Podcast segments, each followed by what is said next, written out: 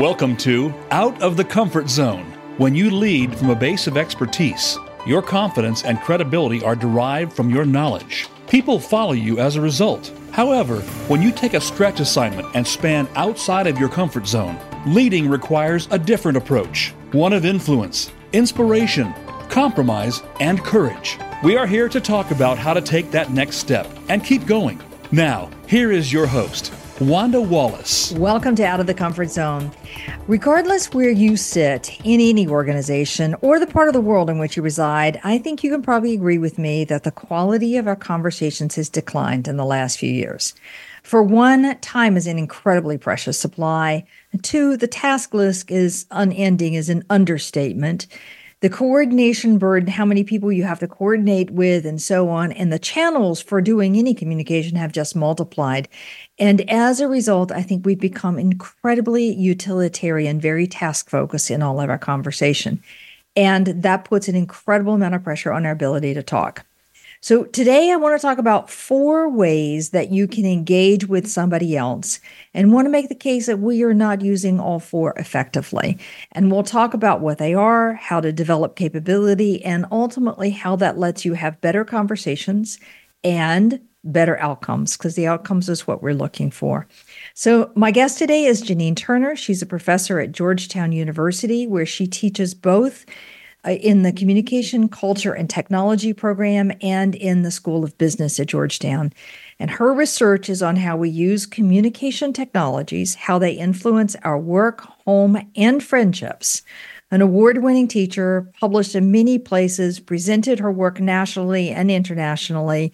And I should say, of course, lives in Vienna, Virginia with her family. So, Jeanine, welcome to the show. Well, oh, thank you so much for having me. I'm excited to be here. And I love your connection to communication and conversation. So I was excited about getting the chance to work with you. Great, Jeanine. I'm excited about it. I I don't know if you know, but others probably do know, my listeners do know. I believe that everything that happens in business ultimately requires conversation. Mm-hmm. So if we improve the quality of the conversation, then we're going to improve improve a lot of things the quality of our life, the quality of our output, the quality of our results. So it's just, I think we're not, we just need it so badly. But yeah. before I get launched on my soapbox, I always like to start with a question why? Mm-hmm. Why did you start researching and writing about this whole thing of being present? What's the problem you're trying to solve? Wow. Well, I first of all, I uh, also agree that our lives succeed or fail one conversation at a time. I think we're constantly building on that. And so when I uh, I get when I finished my PhD at Ohio State, it was right at the time the internet was like really kind of taking off, which like totally dates me, I know, but um and it was when people started talking about email. And I immediately was interested in how people were using email as a mechanism of communication and all the missing cues because of email. I also had an opportunity to work in um, some research projects where um, we had uh, people that had health challenges, specifically hemophilia, were connecting to this like um, bulletin board system, which was like prior to the web. But it, but so I saw challenges with email, but then also this potential for connection where you brought communities together. So there's this opportunity with technology. And what I saw over time since then, where we had instant messaging, we have texting, we have a, a wide variety of platforms have emerged, is that with each and every new channel, there's a disruption to the way we communicate because it acts as a it gives us different options different opportunities whether it's our nonverbal or verbal options. And in doing it it gives us different ways to think about communication and specifically how are we socially present? So social presence describes my feeling of connection to you. So how connected i feel right now with you in conversation people talk about presence as mindfulness or being present in the moment. I want us to focus on social presence. How connected do I feel in this conversation? So the two of us connecting because we had this time ahead of time to, to get to know each other. We've had a couple calls ahead of time. Makes me feel really connected with you now. You're very comfortable, easy to talk. So it's not that it has to be physically present, but it's what's my social presence connection with this other person. It could be over a text, it could be over email, it could be over video. So I found that to be really interesting. Um, I've done this research in distance education, in telemedicine, um, within healthcare contexts, and then also just over time looking at the changing uh, nature of technology. So it's been a theme throughout my research. I definitely want to get to the question of how is technology impacting that. But before I dive deeply in that one, I want to do some homework on the social presence. So just to repeat what you said, social presence is that feeling of connection. Mm-hmm. And I want to emphasize if you think about having impact, influencing people, persuading someone to adopt an idea or to pursue a change, right? Um, a good talk, um, being memorable, your brand, every one of them, and trust even for that matter, requires connection. Right. So you're really giving us the building blocks that are going to allow us to have the impact at the end of the day, that feeling of connection. Absolutely. And I really think that really reflecting and thinking about social presence in every context on a moment by moment basis helps us to really focus on those very variables that you're talking about like who is my audience? How am i connecting to my audience? How am i connecting at both a content level task level but also a relationship level to get me to a place where i can influence i can um, engage i can support i can feel uh, um, you know manage the goals of whatever communication right. i'm trying to get across Right. And we, I mean, everybody and his brother's talking about trust, and trust is the secret. But right here is the piece that I think this is the piece that unlocks trust at the end of the day is that sense of connection. Yes. All right.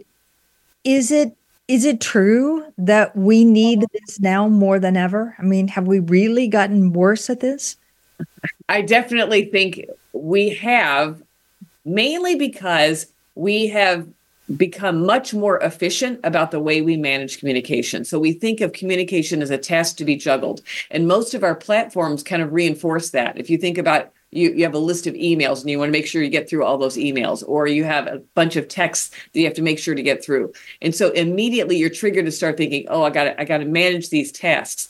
And managing a person as a task to be juggled only works if that person already likes you, thinks you're awesome, will do whatever you want them to do. Then you can kind of treat a person like a task to be juggled. Um, and actually not for very long, right? Yeah. But uh, but the the value of um, communication of a content relationship basis is this idea of relationship. And what happens when we're physically present the reason why i think it's been challenging i think over the last 30 years when we're physically present and i am start thinking task and i'm con and i'm connecting with you wanda and you start telling me something that i don't like or your face starts suggesting to me through nonverbals that you're not excited about what I'm saying or so upset, I am then triggered to start thinking, oh, wait a minute, I have to get off task. I have to get on relationship because you're giving me nonverbal cues that suggest, wow, um, you are not on the same page that I'm on. So now we have so many different technologies that don't allow me to see that nonverbal cue. So I have to imagine what that nonverbal cue is. And in doing that, I sometimes just imagine people like me and I continue on with my task. There's nothing to stop me from thinking differently. Does that make sense? It makes sense. Because I think when we use all these other channels, we, uh, so first off, I think we way underestimate the impact of the nonverbals yep. and our understanding of the message, number one. Mm-hmm. And then in believability and trust and all those other human factors, that connection factor that you've been talking about. Right. And so every time we go to one more reduced channel or one more task, I think we're missing it. And one of the problems with Zoom, I find, yeah. is that you only see a portion of my body. You can barely see my hand. You certainly can't right. see the rest of me. So all of that energy and excitement is just gone. Right. And I think what's I, th- I, think you're right about that. In fact, I often sometimes try to get my hands up into the camera, even though that makes me seem weird. Yeah. but just so you can see more of my body. But I think another thing that's important to think about with Zoom is it's different than an audio call because if, say, for example, you decided not to put your camera on, you are actively choosing not to show yourself to me. Whereas with aud- in an audio call, I couldn't see you no matter what, right? But in so it it, it adds all these other nuances that we didn't even really right. uh, think about prior to these opportunities.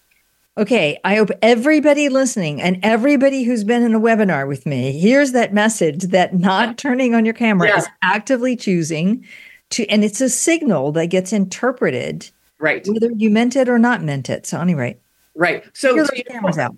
Yeah, and to your point, that's why you have to the opportunity for misunderstanding is high because i am thinking oh you know, Wanda doesn't have her camera on. She must not want to engage with me in the same type of social presence that I want to engage with her. So she's doing something else. She's distracted. So, so, but it could be you're totally engaged, you're totally interested. Maybe you don't like to look at yourself while you're in a meeting and it is an important meeting. And so you really want to concentrate. So you can't do it if you're having to have your camera on. So it means that it cre- requires us to have these explicit conversations about, hey, you know what?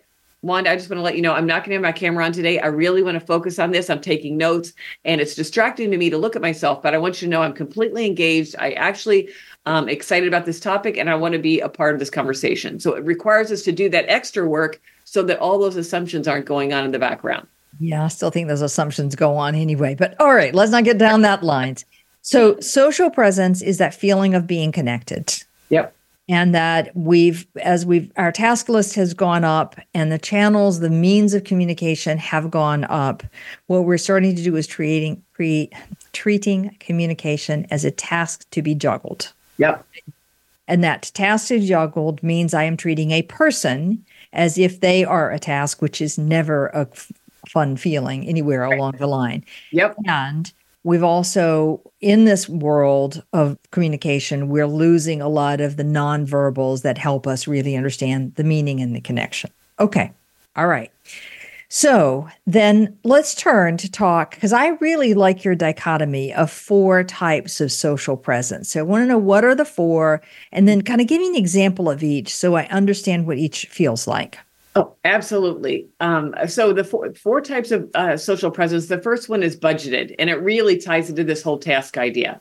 So when I was thinking about how we are present today, when I choose budgeted presence, I'm basically choosing to treat you as an expenditure. So I'm allocating my presence to different c- conversations. So I might be texting one person while I'm texting, emailing with another person while I'm also on a video Zoom call with someone else. So budgeted is when I'm trying to manage multiple conversations at any one time. I'm multi communicating. And while everyone says it's difficult to do it, most people think they can do it. And I would argue multitasking is um, is very difficult. Many much of the research says that only about 3% of the population is a super tasker that can actually do that.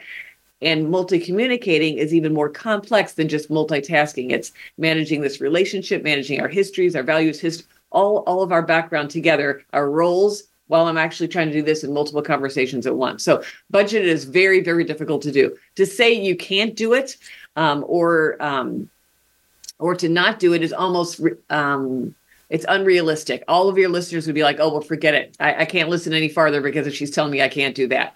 But you have to recognize when you're doing that, you are treating each of those communicators as an expenditure. You're te- treating them as a task to be juggled, and your focus is on efficiency. So if you can get away with that with those relationships and those people, then budgeted presence can work. Okay. A second. Which- Hold on, just to say that means yeah. that I'm treating, if I'm interacting with you in that way, then I am treating you as a task to be juggled. Yep. I'm worried about my efficiency, not your efficiency. And I'm trading my time off of your time. Correct. Though I will say that uh, sometimes you see a group of people all sitting around and everybody is on their technology in a conversation while yeah. they're also budgeted. Yeah. Or, or, but you'll see also, for example, you'll, I don't know if you've ever been to dinner and with a group of people and people are talking and then all of a sudden people start looking at their phone and then all of a sudden everyone's looking at their phone, the phone yeah. because they're thinking well why am i not right if everyone else is treating everyone like a task here why shouldn't i be doing it too so it's amazing how fast it it um it's, it's contagious yeah, and the um, Gloria Marks has fabulous research on this one to say that unless one task is menial, meaning requires zero cognitive capability, we cannot multitask. What we do is serially attend. Exactly. And that's what people are doing in the conversation. I attend to one and then I'm attending to the other, just like at dinner. I'm attending to the conversation, then I'm attending to my phone. Right. And ask yourself, you think you're listening? I want to know what you remember 30 minutes later, and it will be zero of the thing right. that didn't get your attention. Right. Because, Wanda, great point. Because conversation is never a menial task. It's not like walking or chewing gum or um, many tasks that are so habitual and routine that we do them all the time. Conversation is never like that because even if it's a conversation that's normal to me that I'm used to, maybe I'm used to giving a specific type of advice or I'm used to dealing with a specific person uh, with the same complaint over and over and over, and you're thinking, "Oh, I've heard this a million times. I'm going to just check my phone while she continues to whine, whine, whine about this issue." It's it still is not taking advantage of the empathy needed in every conversation for your audience. So it's not about what's efficient for you. It's about how does your audience feel cared for, attended to, and engaged. Uh, which is which is why efficiency is not the right model to be thinking about and trust. All right. So we're talking about budgeted, where I'm really trying to treat somebody as an expenditure and I'm budgeting my time a little bit here, a little bit there, a little bit somewhere else. Okay. Right. All right. So second. Second is entitled. Okay. What when I I really note and I noticed this category uh, because of budget, right? So what happened was we had all these phones coming into the classroom, phones coming into business meetings. The knee jerk reaction is okay, everybody put your phones away. Yeah. To me. Everyone pay attention to me. And so entitled is basically, even though it sounds kind of, uh, a lot of times people don't like that name because it's uh, like, why? Entitled has maybe kind of like a negative term associated with it, but entitled is basically saying, I am I am trying to control your social presence.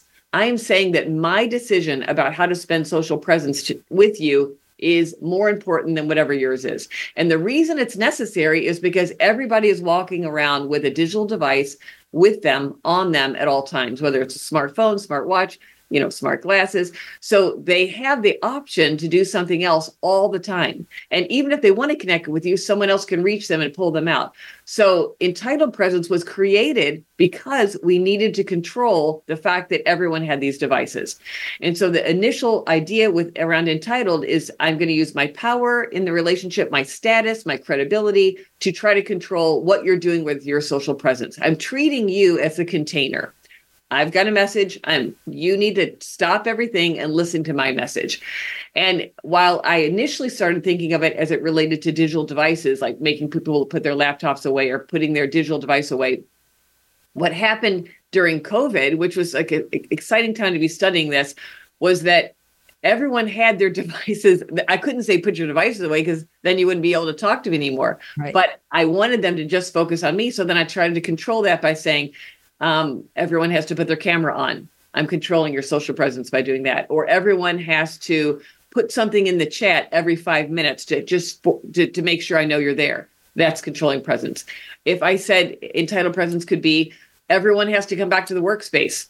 So you can't work from home anymore. I'm trying to control where everyone's going to have their space. So entitled is any time I'm trying to control the social presence of someone else and the reaction to return to work mandates, the reaction to you better put your Zoom camera on, the reaction to put your phone away has been who are you to do that? Who are you to take control of my social presence like that? Even though people don't know the word social presence it's like who are you to take control of my agency around conversations?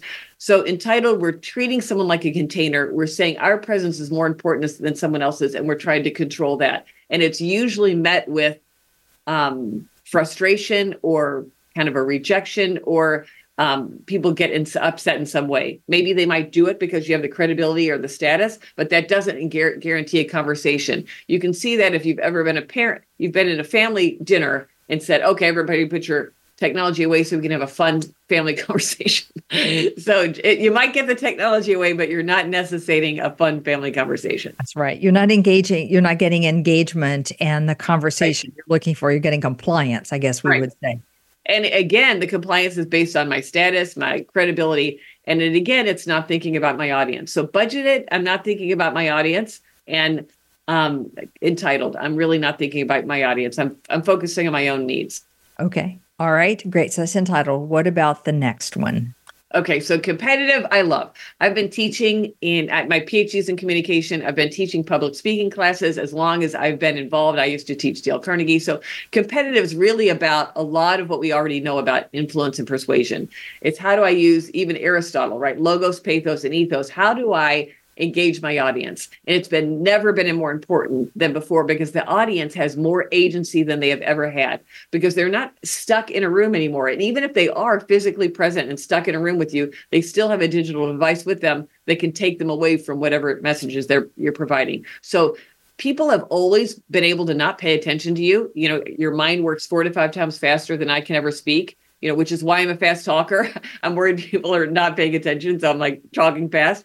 Um, so you've we've always had to try to engage our audiences, but now more than ever, we see it because we see people not paying attention. We see people on their phones. We see people looking away. We people see people distracted. We see people not turning their camera on in a Zoom meeting. So competitive is about really recognizing in our brains that this message is about influence. I'm trying to persuade my audience, and I'm treating you like an investor. What do I need to do in my message to get you to invest in my message? What is it about my message that you care about? What, how is it going to help your life? How is it that I'm gonna, it's going to help your community? How is it going to solve some problem you have? So, if I have in my mind competitive, I should be thinking about my audience is an investor and i'm trying to get them to invest in my message over all the opportunities out, out of all the other comp- competitive messages they're being faced with right at any one time great so it's not that i'm it is that i am competing for your time and attention which means right. puts the emphasis away from me and on to you which is right. the important part right yeah and i think it's an interesting distinction too to just acknowledge that I am always in competition for your attention. That there is not a moment today in which there isn't something else that might actually be very engaging, very exciting, very whatever. Right. It could be a synchronous uh, disruption, like there's texting going on in your phone right now, and you feel it vibrating, or a call is coming in, or you're on your Zoom and you hear you see your emails, right, or you know some kind of social media update. But it could also be asynchronous because because of the way our brains are being kind of challenged by this constant um, feedback loop that we are in place with our with our digital devices is that even when we're not um, in having a synchronous disruption, we're thinking about, oh my gosh, my phone hasn't rang, or someone's supposed to be calling me, they haven't called me, or I know I've got this email piling up the longer I'm in this conversation. Oh my gosh, how much longer is this going to be? So there's this constant distraction. Okay, constant distraction. Now you threw something away that says our brain works at four times the speed that we talk. But I've also heard we process information at one eighth the speed at which we talk. So clarify for me there where the story is. So I think what uh, what I want us to be thinking about is that while we are um, in a conversation, you uh, I'm your brain is working four to five times faster thinking and and adhering and understanding what I'm thinking about. And so even though you not might not necessarily be complete comprehension, you think you know what I'm what I'm thinking about. And with that extra time, you are already thinking about a response to me. Mm-hmm. So when I say something, truly engaging, listening is the hardest thing we do as humans put ourselves in the view where someone's thinking about try to understand what does those what do those words mean? What do those words mean in context of the relationship that i'm in with this person? And the uh not just the relationship i'm in but the history of what's going on right now. Because each word could mean something else depending on different relationships norms um, even something as uh, something as simple as the word satisfied. What that means to me, what that means to you, is, is uh, many different things. And then you have m- much more more complex words. So we have this idea that we can hear so that we understand, and that's what communication is about. But listening is about truly, truly trying to understand where the other person is coming from, and that's what takes a lot more time. Okay. All right. Fantastic. I got that one. All right. So we've got budgeted We've got entitled, where I am worrying about my time and my efficiency, not so much about my counterparty's concerns or interest or relationship or anything for that matter. Then we have competitive, where I shift the equation and I understand it is truly about you having many sources of things for your attention and time, and I am competing. So I have to be on point, on message, sharp, care about what you're caring about. All right, now what's the fourth one? The fourth one, my favorite so the reason, and why do I say my favorite? Because I think it's at most at risk of becoming extinct. So basically, the more that we're in budgeted presence, meaning we are allocating our, our, our attention across multiple conversations, the more we're in multiple conversations at once, the less I can ever be in invitational. So, invitational presence is when I, as a communicator, I've decided I'm only going to focus on one conversation. I'm going to be completely dedicated and focused to that one conversation. It could be in person, it could be over text, it could be over email, it could be over Zoom, but I'm and it doesn't even have to be synchronous, right? Because I, but I'm just focusing on this one other conversation, this one other relationship. In this situation, I'm treating this um, communicator as a partner. So again, I'm not treating them as an allocation. I'm not treating them as as a container or an investor. Instead, I'm treating them as a partner, which means I'm looking at this conversation as an opportunity for dialogue and learning. I'm not necessarily trying to persuade this person of something else. I'm just trying to better understand where they're coming from. I want them to understand where I'm coming from. And it's based on this uh, a, a colleague of mine who built this idea of invitational rhetoric, which basically with this idea of um, creating an environment of safety, value, and freedom. I feel safe communicating in this environment.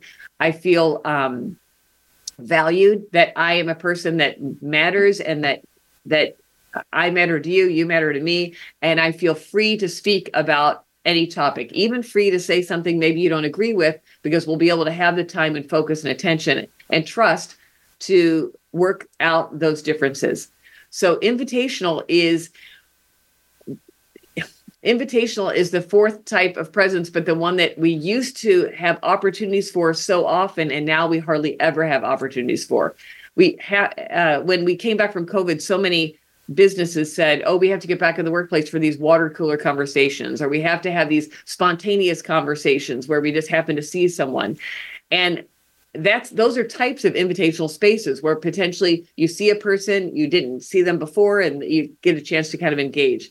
But but that's not the only type. But what's happening is, I think th- those were examples in organizations where they recognize when we just focus on the task and efficiency for communication, we're missing out on so much. We also see invitational in the family situation or in friendship situations where people are all out to dinner and people are on their phones while they're also having a conversation, or you go into the house and maybe everybody wants to watch a television show together, but no one can agree on a show. So everyone just goes to their own rooms to watch that show. So invitational is something that actually we never had to work at before because we did not have the types of distractions that we do today. And now, because we have this constant distraction, we really do have to work on invitational space. Right. This re- your example about can't agree on the TV show reminds me many boomers yeah. remember the days when there was only one TV and it was a relatively small screen, by the way, in fact, shockingly small. Yeah. And the family would gather around because there was only one space. And by the way, there was only one or most two shows you were going to watch, any rate. Right. So there wasn't that competing option so it forced a togetherness in a way. Now, that doesn't mean you right. talked about the show or anything else right. for that matter, but at least you had the common experience. Okay, let me see if I get this straight because competitive and invitational are both focusing on the other. Yep. But in competitive, I'm focusing on what I have to offer you and getting you to buy it.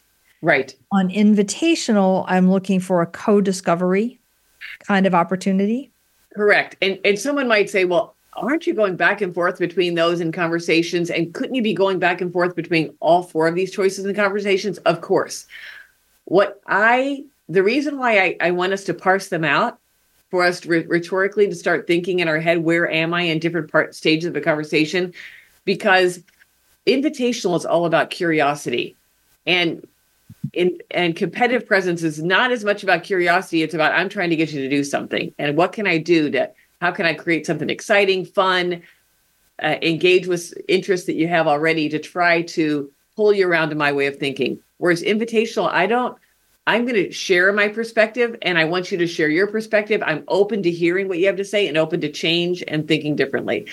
And I think because invitational is at so at risk of being lost in organizations, we have to start being strategic about how we think about all four types.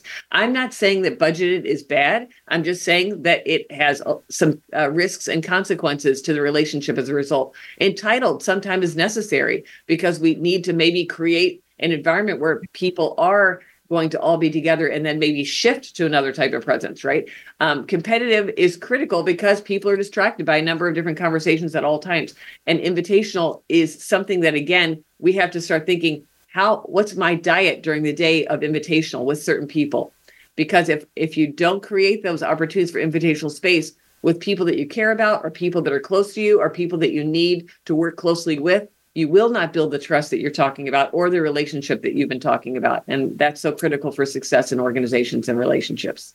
As I think about the concept of trusted advisor, and becoming a trusted advisor. That means different things in different industries, but I think everybody gets the general sense that a client or a senior person mm-hmm. trusts you to mm-hmm. talk to you. That's an invitational conversation. And what's interesting about that is it, even in a sales strategy, it begins the best, begin with an invitational conversation, mm-hmm. maybe dip into a competitive, mm-hmm. but come right back to the invitational. Oh, I think that's such a great point because I I was in sales. I I mean I worked in sales with Generals for five years, and to the extent to which you come in in any sales situation with a solution before you understand what the audience's problem is, you're already are are, are in a in a bad place, right? So you're right. It's we have to be able to be aware and cognizant of these strategies because we do need to be moving back and forth and it's so easy for us to stay in the competitive and not recognize the importance of invitational for for creating that dialogue so you're right we need but i think if we don't um, if we don't start thinking about these four different strategies it's harder for us to recognize how we can be intentional and strategic in each one right right right it's interesting um, because it reminds me how much i love the invitational like I always work towards the invitational. It's just the thing that just makes me excited. And it doesn't almost matter the topic, so long right. as it's mutually invitational.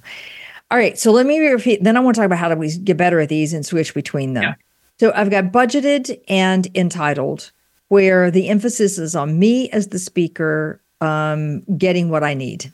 Yep. In budgeted, I'm serial, serially attending, trying to manage multiple conversations at a time, and basically I'm budgeting how much attention I'm going to give you. I treat you as my counterparty, as the person um, who I, am just going to manage a task. Right. A task. Okay. Right. All right. The entitled is I have the power, the status, the credibility, the authority. I want you to listen to me, put everything aside, focus only on me. Okay. Right. My goal, my attention, my everything. I'm controlling what you do with your time and attention. And that doesn't usually go very well. But okay, we do it on occasion for good reasons. Sometimes it can work. Yeah, can work. it has. It may have its moment in day, as does budgeted. All right, competitive. I'm trying to persuade. So I have to really tune in to where the audience is coming from, what they're thinking, what their problem is, and then put it in their language. So it is focused on the other, but it is still really a matter of influence. And I'm treating you like you are an investor in my idea and I'm persuading you, I'm selling you on the thing I want. All right. Invitational is I'm still invested in you as the listener, but now it's a i use the word co-creation it's a bit of curiosity yep. i will give a perspective but i want to know your perspective i want to hear from you and i'm willing to take the time to understand your point of view, even if we disagree with it. Correct. Right. Okay. That, that's a great summary. Thank you so much. Fabulous. great summary. All right. Now, the $64,000 question here yeah. is: how do we get better? Well, I want to know how do we switch? Can you switch? Yeah. Like if I started budgeted, can I go to invitational or is that just a step too far? No, I think you absolutely can. I think it happens often but I think it requires this um, what I call meta communication about your communication. So okay. I think maybe I am in the middle of budgeted presence. I, am in, in the middle of conversations, and someone comes in to talk to me about something that's really important. I would say, "This is really important. I really want to have a conversation with you about this. Let me finish up these tasks so that I can focus just on you, because this is how important this is to me." or maybe um, you want invitational and someone else isn't budgeted, right? And you notice that they are not paying attention to say, you know what, this relationship really matters to me, or this conversation really matters to me. So if we could schedule the best time for us to talk, I would like to do that because I really want your input and I know that this is might not be the right time. So it's not trying to shame a person um, or you're not trying to make, put the person in an uncomfortable situation, but you're just you're just showing your relationship and your um, conversation is more important to me than anything else right now. So I'm willing to wait till I can get that focus. Okay. Does that make sense? That makes a ton of sense. So that means either as the receiver or as the initiator, I can switch that, but I have to intentionally state, hey, this is important. Let's find right. a better time. Correct. Right. Okay. And I think that we also have to recognize that just because you invite someone doesn't mean they're going to accept that, that invitation, right? Yeah. uh, so so it's so and sometimes it might take a little time because we are not used to being in invitational conversations we if you think about it even just sitting next to someone on the couch and you're tr- and there neither of you are talking. After about 30 to 40 seconds both people probably pick up their phone. Yeah. and then the chance for invitational is gone. So it's you almost have to stop yourself from engaging in uh, budgeted presence to give yourself the chance to uh, be open to an invitational conversation. Right, so this- is distraction This puts a point on why we say get comfortable with silence. Absolutely. Absolutely. Which is so hard. Silence in the presence of someone else is very awkward. It it feels uncomfortable.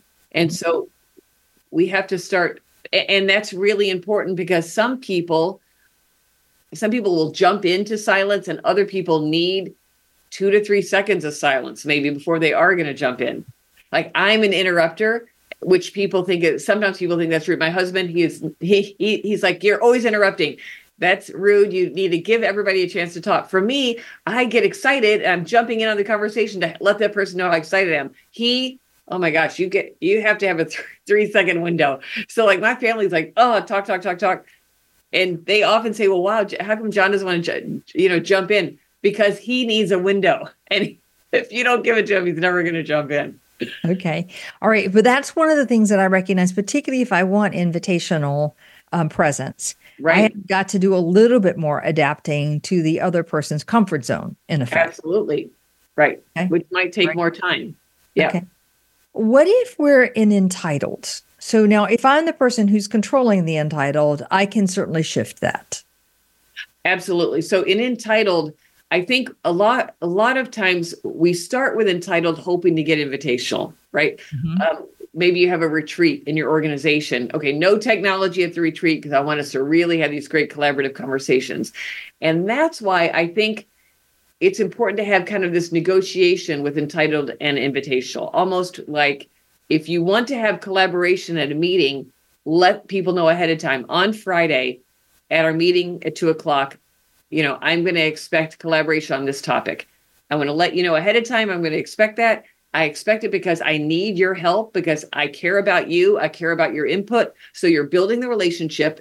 You're you're explaining why it's hel- helpful not only for you but for the team, the organization, for the relationship, for whatever goals you have. Um, and then you're letting people know ahead of time because I think even now there's been so many norms developed that people just imagine if I'm on a Zoom call, I can have five things going at once because everyone expects that. To, so we almost have to really schedule and be careful and thoughtful about how we approach that, which is why I think sometimes entitled can lead into invitational. But entitled without that care, just everybody put your phones away listen to me, is always going to get a uh, pushback. In fact, uh, the last uh, probably 15 years as I've done interviews and research with this topic, fewer and fewer people say that they would ever ask someone to put their technology away, but they're still mad that someone doesn't do it. Right. Right. Yeah. Because it says a signal that you are not the most important thing that's going on at the moment, which is not a great deal of fun as Right. I'm It- attached. It, it says that, signal, but also people feel even at the CEO executive level that they don't have a right to ask, but they're still mad. So we have to get out of this. I'm mad that you're not doing what I want you to do, but I'm not telling you what to do. We have to get out of that. We have to start meta communicating about what we need. Right. I'm thinking about a top team that I have worked with at an organization that I like a great deal, just for the record. Will remain nameless. They contracted with me because they wanted the team to be better at having very difficult conversations, particularly around key decisions. Mhm. You know, the CEO is still going to hold the right to make that decision, but wanted the team to weigh in more effectively and be willing to debate and disagree with each other. You know, that's smart in lots of ways. Right. And the initial work that we did with them was forcing a more invitational presence. I would not have known this without your language, but it's a technique I use that forces everybody to speak and everybody to listen. I mean, I guess you can fade out, but the you know technology wasn't there. Was you were sitting in a circle. There's a whole setup to it that makes it feel more invitational. Okay. Mm-hmm. Um, that team has gone, they still have that technology and occasionally will use that methodology. But what they've done is now gone to screens in front of them, mm-hmm. largely because somebody is remote. Yeah. But what that means is everybody has their laptop open in front of them every single conversation. And I have to tell you, it feels horrible. Yeah. And the quality of their conversation has declined. Yes. They're not engaging even if you're not doing anything other than taking notes, it's a distraction. And the camera there is a distraction. So it's just, yeah. it's the whole thing, it's set up. And it's not just what the person says, right. it's the context too that signals right. what kind of conversation we're right.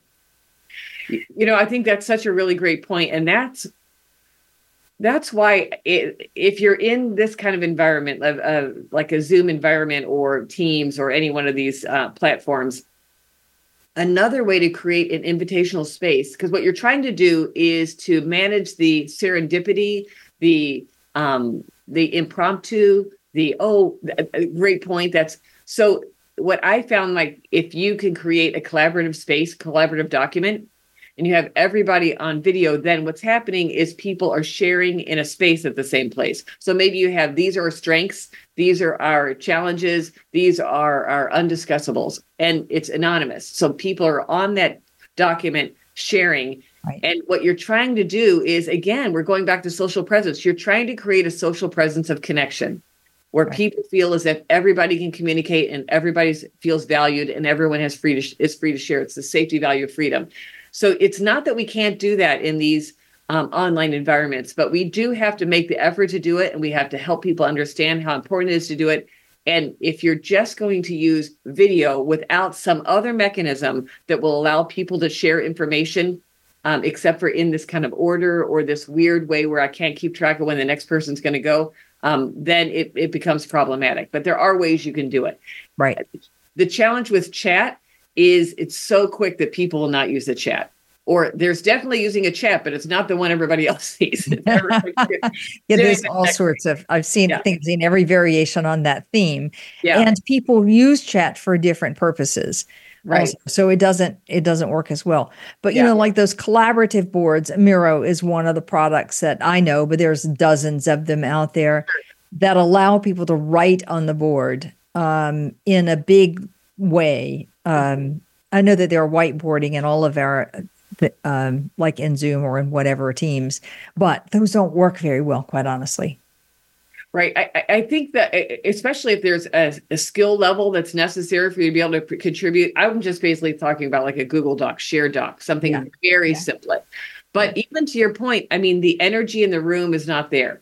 So then now I know people are thinking, oh, what about the metaverse? Well, I'll have an avatar and then we'll see the sense of where we feel in the room. But it's never going to be this. Uh, I, maybe I sound t- too old that I can't handle this new technology, but the energy I feel from the physical presence of someone else, the feeling I get from looking in your actual face and feeling how you're feeling, that is a very unique and special context for building relationship and trust. And as you're taking cues away from that, it becomes harder and harder to do that. Not to say you can't, but it, it's um, it's right. hard. Now, I will say because we haven't been um, because we're not as skilled in invitational conversations. Uh, our, our children are not as skilled in invitational conversations that we're losing the ability to pick up on nonverbal cues and to pick up on that energy in the room and to pick up on what does physical presence mean where i think we're losing some of that sensitivity much like a social muscle we're not e- exercising it in the same way. So I think that's problematic as well in making us be versatile in many of these different contexts. Right. We may eventually, just as a plug for technology, get an avatar that does as good of a job on the emotional expressions and the whole body physical thing. Maybe one day. We're not there yet, but maybe we will get there. Mm-hmm. All right, let's shift. You know, my favorite topic is how do i get better at it. So, yep. how, and particularly on invitational, Yep. How do I get better at doing invitational? What's the secret for skill? So I think what's really important, especially in I, I think in the workplaces, people are going back to people are in hybrid relationships, hybrid workplaces, and even if they come in, people are still task, task, task. I think COVID put us all in this very efficient task to try to get jobs done. So what I think is really important is almost to make a list of the people in your workplace that you need to have trust and relation strong relationships. And you can't have, you know, a thousand, right? What are the key people that you need that you're working with? It could be internal as well as external stakeholders. It could be certain customers that you need to make sure that you're creating invitational space with. I'd say the same thing with friends and family. Who are people that I need to make sure to create a um, a diet or a a schedule of invitational space. And I think it's something you reflect on on e- either it's every day or weekly. How much invitational presence have I had with this person? Or how much invitational space have I had the chance to have with this person? So you're monitoring how you are with a person because what's happened is our organizations are c- containers of activity our businesses are containers acti- physical infrastructure containers our fam our houses are containers activity but specific communications doesn't happen unless you make that happen because of these digital devices. So we no longer are guaranteed to have a face to face conversation just because we're at dinner together. We might spend the entire time on our technology talking to someone else, right?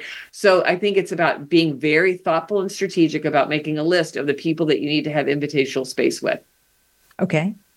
And then eh, are there ways of having somebody accept an invitation to an invitational conversation? And can can i get more skilled at that other than saying i want to have a different conversation with you. This is really important so i think it's about thinking about what is a goal that the other person might might be interested in. So i'm really interested in this our new team strategy. And i think it's going to be important for your input because you have a good sense of the marketing issues and where we need to be going. And so i would like us to carve out maybe 30 minutes or 45 minutes to have a have a conversation with you about this. What's the best time for you that we can just focus on just this issue? Right. or um, i'm really excited about um, hearing about the, your semester your semester is finished up you're coming back from you know you have a child that came back from college. I'm really interested in hearing about your semester. I know that you're overwhelmed you know in terms of the end of your semester and you're trying to kind of figure out what you want to do for the holidays but i want to make sure that we sit down and take time to really just talk about it because i care about you very much. I really want to take that time. So it's about it's really about making sure the invitation includes the task and the relationship and why this person value you value you value this relationship you value this conversation because that's when a person really wants to be a part of it because you're making them feel valued all right. So it's, I love that. It's the task, and I'm emphasizing the value of the relationship, and I'm emphasizing yep. the uniqueness. Right. Come back to what you said. People have to feel safe in the conversations. They have to feel that their opinion is valued, and they have to feel free to say whatever they want to say. Right. Which okay. is, and that's again, that's again what's making it different than than uh, competitive is that I am actually saying I'm open to hearing something that I might not agree with and I actually am open to maybe having it, my opinion changed from this conversation. So, it, so I think what's really great about just this whole concept of an invitational communi- invitational presence is that you're almost setting up um, helpful ground rules or boundaries um, with someone, and even saying, "Hey, I've been reading about this idea of invitational conversations, and how can we create those in our team?" And this is what it means. It means safety, value, freedom. What do we need to do to create that kind of space in this team? Or what do we need to do to create this space as we talk about this incentive plan? I, I think we need to, we all need to have input on this. Or I, I definitely want this strategy go, to come forward, but for us to be able to implement it at the local level, I need to understand what's happening in each of your communities. I would like to create an invitational space around this. So, what I think is valuable about this rhetoric is it's it comes with it a term to call a specific type of dialogue, but it also gives you kind of some boundaries and rules of what does that mean in that space and how can we make sure that all of us, eh, to your word, Wanda, was which was great, is co-create this space together. Right. Um, it uh, Amy Edmondson's concept of psychological safety is it yep. safe to say what I want is part yep. of what you're getting at here. Yep. And I know that there has been a little recent criticism of psychological safety of can we have too much? And what your different kinds of communication highlight is that I need the psychological safety to have the invitational conversation. I don't necessarily need it in the other three forms, maybe a little bit in the competitive, but especially in the invitational, which points where we need it and why we need it. Right. And I think I really appreciate you bringing up, I love her work. And I think it's really important to be thinking about that. But I think, and I think sometimes what happens is people use it as a reason to not have a conversation. Yeah. I don't feel safe. We're not having a conversation. I don't have psychological safety here, so let's stop talking. And that I think is going to keep us from learning. And that eh, I will never be able to change. If I have opinion that you don't like, I will never be able to change my opinion unless I learn and better understand where you're coming from. If we both stay silent, no learning happens. Right. And I know there's so much conversation about diversity, equity, inclusion, and the importance of these kind of conversations. You can't have diversity and inclusion without invitational presence because eh, diversity rec- necessarily means you're going to have different perspectives. Inclusion means I feel safe and valued and a part of this uh, organization. So I need to feel for you to have diversity and inclusion, you have to be able to handle conflict and you'll have to be able to do it in an invitational way. And you can't just focus on we can't talk about something that upsets people. So I don't think that Amy just refers to no one feeling um, comfortable, and so we're not going to talk. But I think sometimes people use psychological safety and that term as a mechanism to stop yeah. talking. Yeah. Yeah. And there are t- certainly some communications. I mean, you can imagine as a manager of a team, when we're trying to articulate what the target and the goals and the strategy and the direction and so on, that right. may be an entitled conversation. Absolutely. And it may be appropriate to be an entitled con- or a um, competitive conversation. And you, right, it's just it, but you need to understand what it is you're trying to achieve and why. Exactly. How much input do you need from your audience and how much in how much input will you need for your initiative to be successful? And the more input that you need, the more you have to create this invitational space.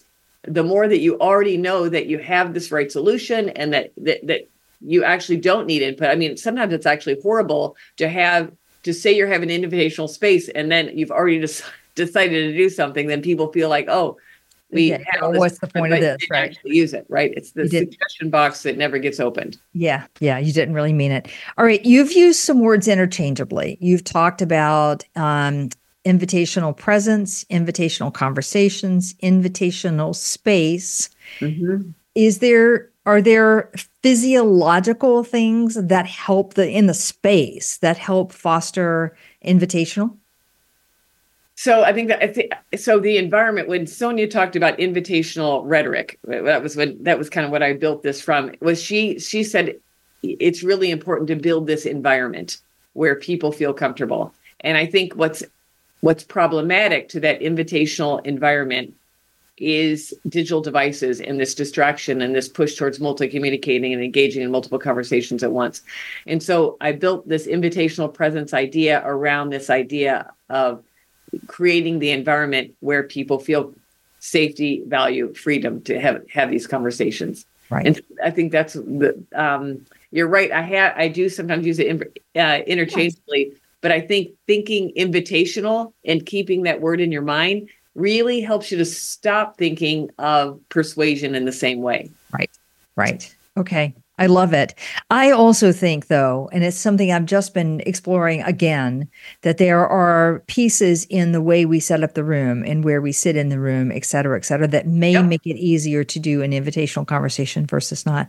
And I also suspect it's easier to do invitational one to one than it is one to many. But maybe that's a podcast for another day because we're out of time. Okay, and I, I I would love to continue to talk about it. I think you already have a intuitive and um, very thoughtful understanding of invitational because so much of your conversation is around trust and relationships. So it's a total meeting of the minds, and I'd love to continue the conversation. Fabulous. It's fabulous. All right, Jeanine, what a great, I've loved this conversation, obviously, because I feel like we've been sort of invitational here. Yeah. All right, Jeanine Turner is my guest today. She's a professor at Georgetown University. Her book, by the way, Being Present commanding attention at work and at home. And for one of the few occasions, this is the same process that's going to work well at work and at home and with your friends. So, four kinds of presences budgeted, entitled, competitive, and invitational. Jeanine, thanks for being here today. Thank you so much. It's been an honor. I really appreciate great it. Fun. It's great fun. And join us next week for another episode in Getting Out of Your Comfort Zone. Thank you for joining us today. Tune in for another edition next week with Dr. Wanda Wallace on the Voice America Business Channel. Reach outside your comfort zone this week.